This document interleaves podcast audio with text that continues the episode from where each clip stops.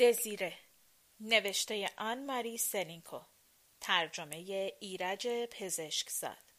انتشارات نیل. گوینده دینا کاویانی. قسمت پنجا و یک. ماری کنار پرده حاجب مثل سایه بی حرکت ایستاده بود. در سکوت مطلق یکدیگر را نگاه می کردیم پاها را تکان دادم. صدای آب بلند شد. بیش از پیش در تشت فرو رفتم. مادام لافلات پرسید ممکن است از شما بپرسم که چرا در همچه موقعیت حساسی نیابت سلطنت را به عهده ولیعهد نمی‌گذارند؟ کنتس لونهوب زیر لب گفت برای اینکه تا ملکه زنده است به این امر رضایت نخواهد داد. کنتس با صدای بلند حرف می‌زد. ناگهان فهمیدم مقصودش این است که من این مطلب را بشنوم. کسکل گفت حالا ملکه نقش اول را بازی می کند.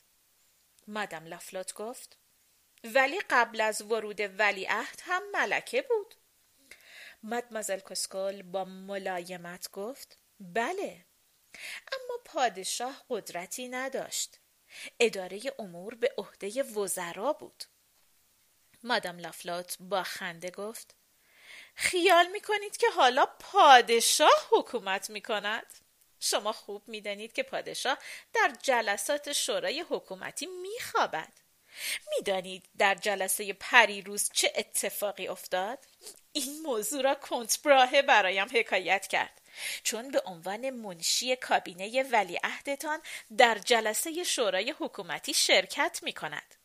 این اتفاق قبل یا بعد از ظهر اتفاق افتاده است. برای اینکه سر ظهر پادشاه برای خوردن شربت و ساندویچ از خواب بیدار می شود. در هر حال با قیافه آرامی چرت می‌زد. فقط وقتی وزرا کمی سکوت می کردند زیر لب می گفت با پیشنهاد شورای حکومتی موافقم. پریروز موضوع مورد بحث چند محکومیت به اعدام بود.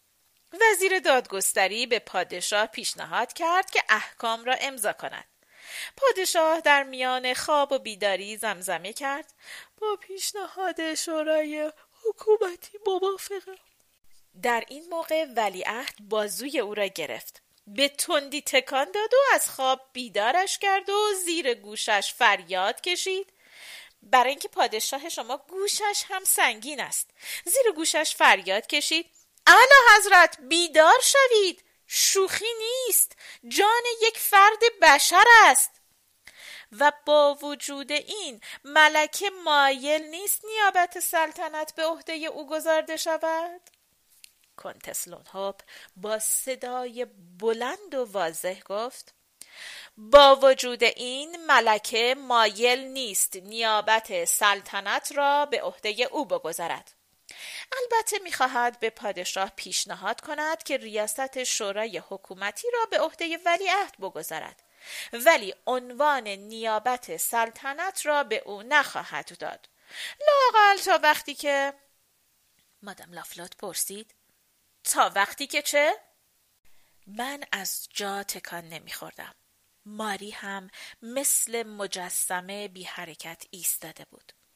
کنتس لونهاپ با صدای برنده‌ای گفت اگر ولیعهد نایب السلطنه بشود پرنسس هم باید عنوان رسمی زن نایب السلطنه را بگیرد سکوت برقرار شد لونهوب ادامه داد ولی ولیعهد شورای حکومتی را در مدت کسالت اعلی حضرت اداره خواهد کرد و ملکه به عنوان نماینده پادشاه در کنار او حاضر خواهد شد.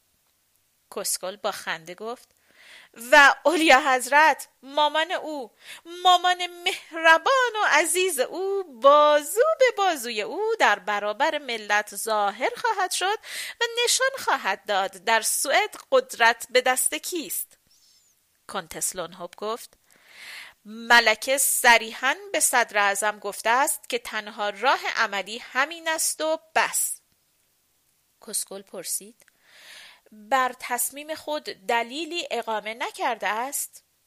کنتس گفت گفته است که پرنسس ولایت عهد آنقدر پخته و با تجربه نیست که بتواند وظایف وابسته به عنوان رسمی زن نایب السلطنه را انجام دهد و اگر پرنسس ولایت عهد زیاد در مجامع ظاهر شود به محبوبیت و احترام ولایت عهد لطمه خواهد زد.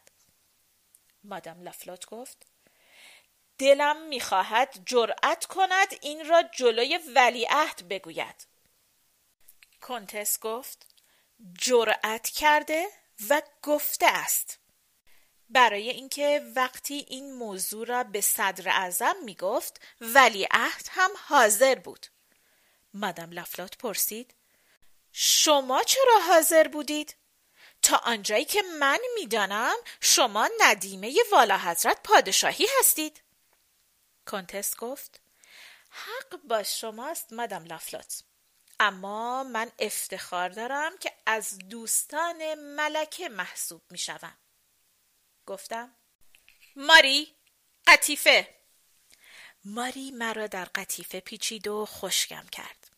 بازویش قوی و پر از محبت و نوازش بود. خود را به سینه او فشردم.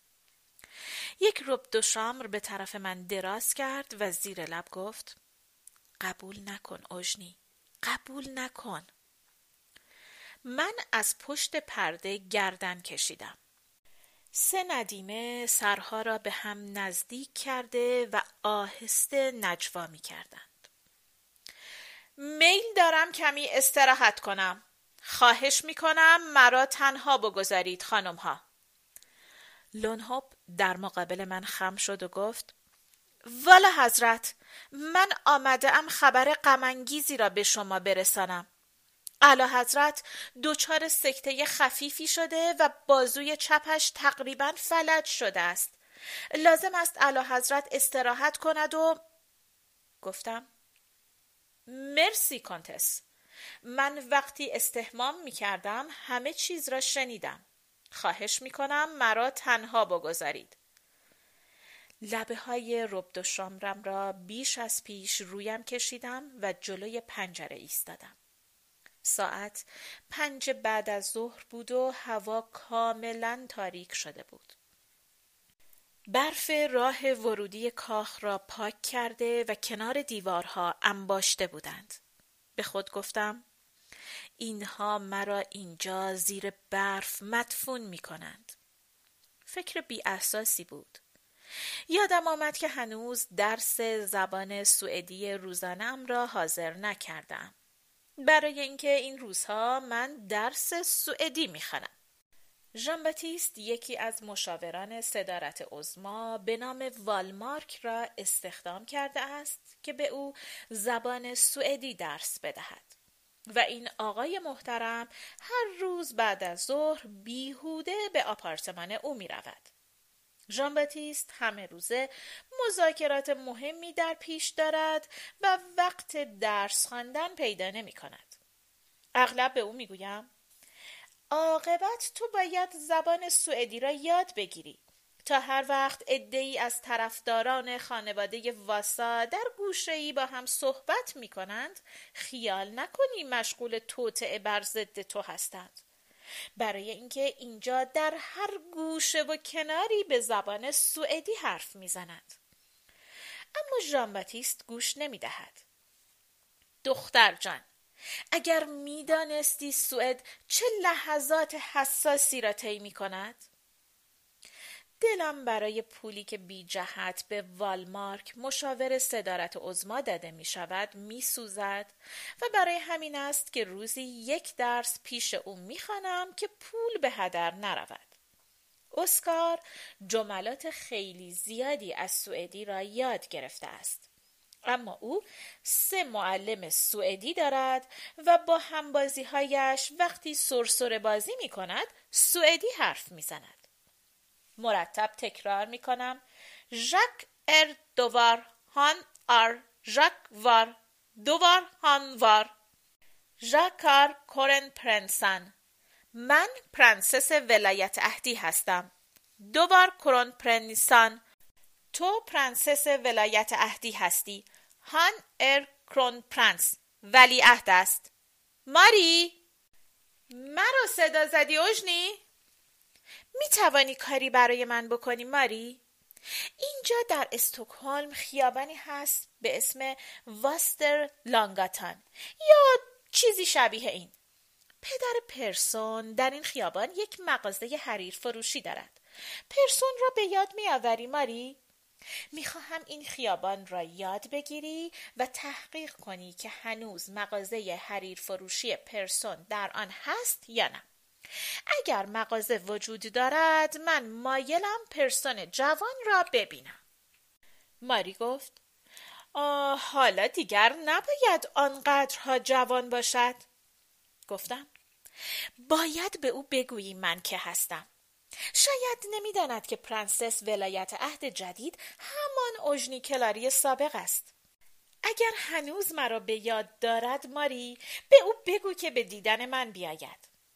ماری گفت اوژنی فکر می‌کنی این ملاقات شایسته تو باشد؟ گفتم شایسته من؟ برای من تفاوتی نمی کند فکر کن چقدر خوب است اگر پرسون به دیدن من بیاید.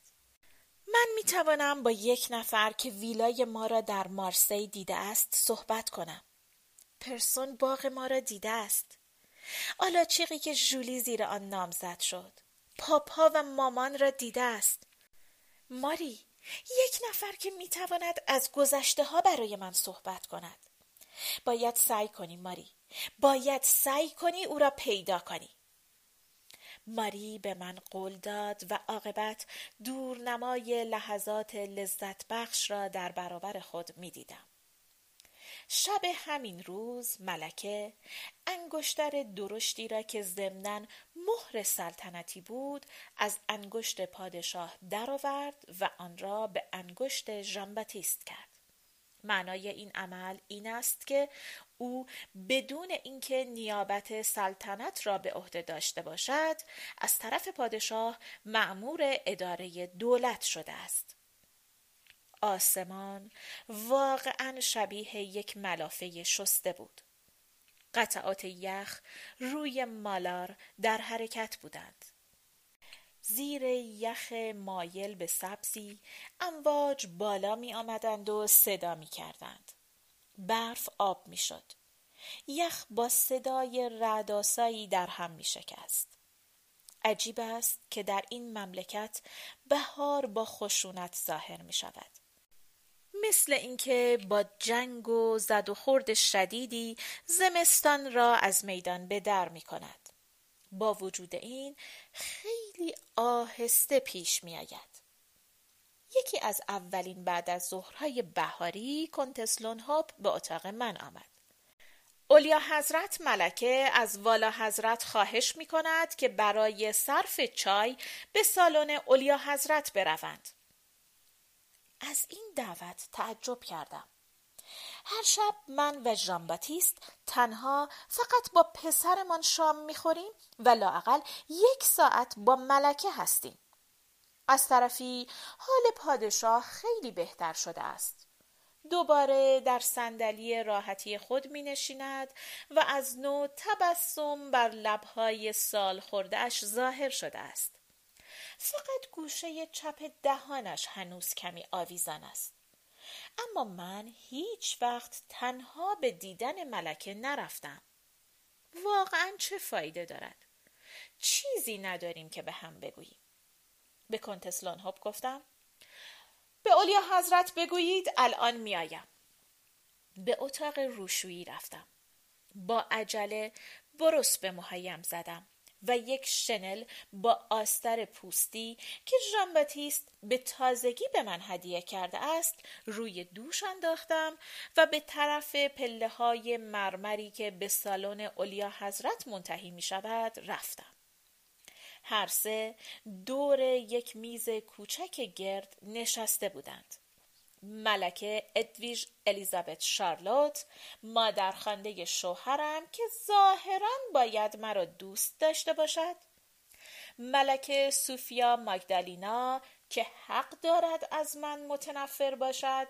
زیرا شوهرش به قتل رسیده و پسرش در تبعید است و نوهش که همسن اسکار است از هر گونه حقی نسبت به تاج و تخت محروم شده است.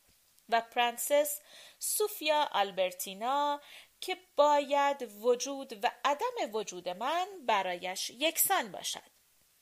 این دختر پیر با قیافه منقبض و سینه مسطح یک روبان مثل دختر بچه ها به زلف زده و یک گردنبند بدشکل مروارید به گردن چروکیدهش بسته بود. هر سه مشغول خامدوزی بودند. ملکه گفت بنشینید خانم. و هر سه به خامدوزی ادامه دادند. چای آوردند. خانم ها قاب های خیاطی خود را به کناری گذاشتند و مشغول به هم زدن چای شدند. من با عجله چند جرعه نوشیدم. زبانم سوخت. به اشاره ملکه خدمتکاران از سالن خارج شدند. هیچ یک از ندیمه ها در مذاکره ما حاضر نبودند. ملکه گفت دختر عزیزم میل دارم کمی با شما صحبت کنم. پرنسس سوفیا آلبرتینا تبسم شیطنت آمیزی بر لب آورد و دندانهای دراز خود را نمایان کرد. در عوض ملک سوفیا مگدلینا با خونسردی چشم به فنجان چای خود دوخته بود. دختر عزیزم من می‌خواستم از شما بپرسم آیا خودتان حس می‌کنید که وظایف پرنسس ولایت عهد سوئد را خوب انجام می‌دهید؟ حس کردم رنگ رویم قرمز شد. چشمهای روشن با بیرحمی نگاه های نزدیک بین خود را به صورت قرمز من دوختند. جواب دادم. نمی‌دانم خانم. ملکه ابروهای سیاه خود را بالا برد. نمی‌دانید؟ گفتم. نه. خودم نمی‌توانم قضاوت کنم. اولین باری است که من پرنسس ولایت عهد شدم و خیلی وقت نیست این عنوان را پیدا کردم. پرنسس سوفیا آلبرتینا شروع به خنده کرد. واقعا صدای خنده‌اش شبیه صدای بز بود. ملکه دست را بلند کرد. صدایش مثل اصل شیرین بود. واقعا جای تأسف است. قبل از همه برای ملت سوئد و بعد برای ولیعهد که به وسیله ملت انتخاب شده است. جای تأسف است که شما ندانید که پرنسس ولایت عهد چطور باید رفتار کند. من فکر کردم همه کارهایی که کرده ام بیفایده است. درس های موسیو مونتل درس های پیانو حرکات طنازی که با هزار زحمت یاد گرفتم بیفایده است. حتی سکوت من در جشنهای دربار برای اینکه باعث خجالت ژان باتیست نشوم بیفایده است. بیفایده است. همه بیفایده است. یک پرنسس ولایت عهد هیچ وقت به اتفاق آجودن شوهرش بدون حضور یک ندیمه با کالسکه به گردش نمی رود. خدایا مقصودش ویلات است؟ گفتم من سالهاست کلونل ویلات را می‌شناسم و با زحمت اضافه کردم وقتی ما در سو منزل داشتیم اغلب به خانه ما می آمد و مدتها با هم صحبت می کردیم. ملکه گفت در جشنهای دربار پرنسس ولایت عهد باید سعی کند با کمال خوشرویی و مهربانی با تمام مهمانان صحبت کند. اما شما مثل یک آدم لال و کر در یک گوشه می خانم. من بلا اراده گفتم. قوه ناطقه را برای این به بشر دادند که افکارش را پنهان کند. بزهای پیر صدای بزغاله از گلو بیرون دادند. چشمهای روشن ملکه از تعجب گشاد شده بود. من با عجله گفتم این کلمات از من نیست. از یکی از دیپلمات های ما از یک دیپلمات فرانسوی کنت دو تالیران پرنس دو بونوان است. شاید اولیا حضرت. ملکه با صدای برنده ای گفت بله البته می‌دانم تالیران کیست. گفتم خانم وقتی آدم باهوش و خیلی با معلومات نیست و لازم است که افکارش را پنهان کند مجبور است ساکت بماند. صدای یک فنجان بلند شد. ملکه سوفیا مگدالینا فنجان خود را روی میز گذاشت. دستهایش به لرزه افتاده بود. ملکه گفت باید سعی کنید در باب موضوعی صحبت کنید خانم. از طرفی نمی‌دانم واقعا شما در برابر اتباع آینده و دوستان سوئدی خودتان چه افکاری را می‌خواهید پنهان کنید؟ دستها را روی زانو گذاشتم و صبر کردم تا صحبتش تمام شود. برای اینکه هر چیزی پایانی دارد. ملکه گفت یکی از پیش خدمت های من می گفت که مستخدمه شما از او نشانی دکان شخصی به نام پرسون را پرسیده است. می‌خواستم به شما تذکر بدهم که شما نمی توانید از این دکان چیزی بخرید. من سر بلند کردم. چرا نمی‌توانم؟ ملکه گفت این پرسون فروشنده مخصوص دربار نیست و هرگز این عنوان را پیدا نخواهد کرد. تقاضای شما مرا واداشت راجع به او تحقیقاتی بکنم خانم. این شخص یک این شخص طرفدار بعضی افکار انقلابی است. چشمهای من از تعجب گرد شد. پرسون؟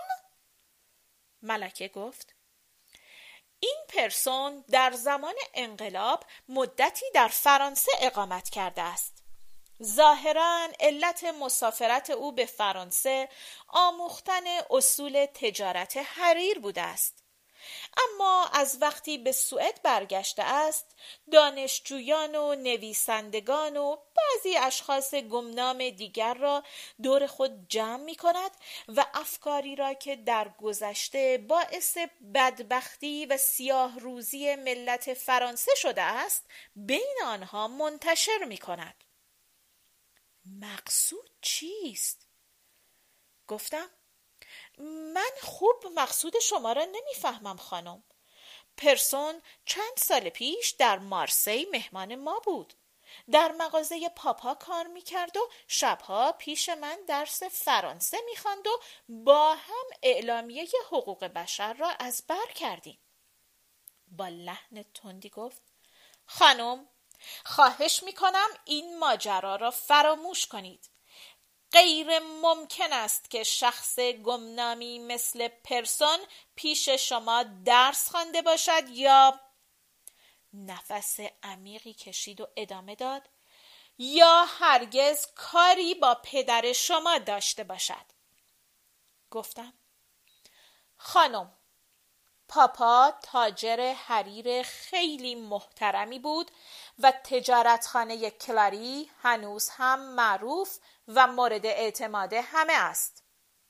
ملکه گفت خواهش می کنم این موضوع را فراموش کنید خانم. شما پرنسس ولایت عهد سوئد هستید. سکوت ممتدی برقرار شد. من چشم به دستهایم دوخته بودم. سعی می کردم فکر کنم اما افکارم مقشوش و نامرتب بود. فقط به احساسات خود کاملا شاعر بودم. به زبان سوئدی زیر لب گفتم ژک ارکون پرنسسن. و اضافه کردم من شروع به یاد گرفتن زبان سوئدی کردم. خیلی میل دارم سعی کنم گذشته را فراموش کنم. اما ظاهرا یاد گرفتن زبان کافی نیست. جوابی نشنیدم. سر بلند کردم. خانم اگر من زن ژانباتیست نبودم شما به اعلی حضرت پیشنهاد می کردید که ژانباتیست را به عنوان نایب السلطنه تعیین کند؟ ملکه گفت شاید. پرنسس گفت باز یک فنجان چای میل دارید؟ این صدای بز بود که به من تعارف می کرد من سر تکان دادم. ملکه با صدای سرد خود گفت مایلم به من قول بدهید که به تذکرات من فکر می کنید و رفتارتان را اصلاح می کنید دختر عزیزم. گفتم الان در همین فکر هستم. ملکه گفت شما معزون نیستید که حتی یک لحظه موقعیت پسر عزیز ما ولیعهد را فراموش کنید خانم. کاسه صبر من لبریز شد. اولیا حضرت شما مرا سرزنش می کنید که چرا نمی توانم فراموش کنم پدرم چه کسی بوده؟ و حالا توصیه می کنید که موقعیت شوهرم را فراموش نکنم؟ خواهش می کنم خوب توجه کنید. من هیچ چیز و هیچ کس را فراموش نمی کنم. بدون اینکه منتظر اشاره ملکه بشوم از جا برخواستم. مرد شور این آداب و اصول را ببرد. بدون حرکت بر جا نشسته بودند. در برابر آنها خم شدم. در مملکت ما در مارسی الان همه گلها باز شدهاند خانم. به محض اینکه کمی گرمتر بشود من به فرانسه برمیگردم. این حرف خوب تاثیر کرد. هر سه تکان شدیدی خوردند. ملکه با قیافه وحشت زده چشم به صورت من دوخت. بز پیر مثل اینکه حرف مرا باور نکرد و حتی در صورت ملکه سوفیا ماگدالینا آثار تعجب ظاهر شد. عاقبت ملکه گفت بر میگردید از چه موقع همچه تصمیمی گرفته اید دختر عزیزم؟ گفتم الان اولیا حضرت. به تندی گفت این حرکت از نظر سیاسی خیلی نامناسب است. خیلی نامناسب. باید با پسر عزیزم ولیعهد راجع به این موضوع صحبت کنید. گفتم من بدون رضایت شوهرم هیچ کاری نمی کنم. بز پیر با آشفتگی گفت در پاریس در کجا منزل می کنید خانم؟ آنجا که قصری در اختیار ندارید گفتم من هیچ وقت صاحب قصر نبودم و خانه خیابان آنژو را هنوز داریم و به تندی اضافه کردم البته یک خانه معمولی است ولی خیلی قشنگ مبله شده است و من احتیاجی به قصر ندارم و عادت به زندگی در قصر نکردم من من از قصرها متنفرم خانم. ملکه دوباره بر اعصاب خود غالب شده بود. آن ملکی که در حومه پاریس دارید شاید برای اقامت پرنسس ولایت عهد سوئد مناسب تر باشد. گفتم لاگرانژ شما خوب می‌دانید که ما لاگرانژ و تمام املاکمان را برای پرداخت های خارجی سوئد فروخته ایم های سنگینی بود خانم. ملکه لب خود را گاز گرفت. بعد به تندی گفت نه ممکن نیست پرنسس ولایت عهد دزیدریای سوئد در یک خانه معمولی در پاریس منزل کند. به علاوه گفتم من با شوهرم صحبت خواهم کرد. وانگهی من خیال ندارم با اسم و عنوان دزیدریای سوئد مسافرت کنم.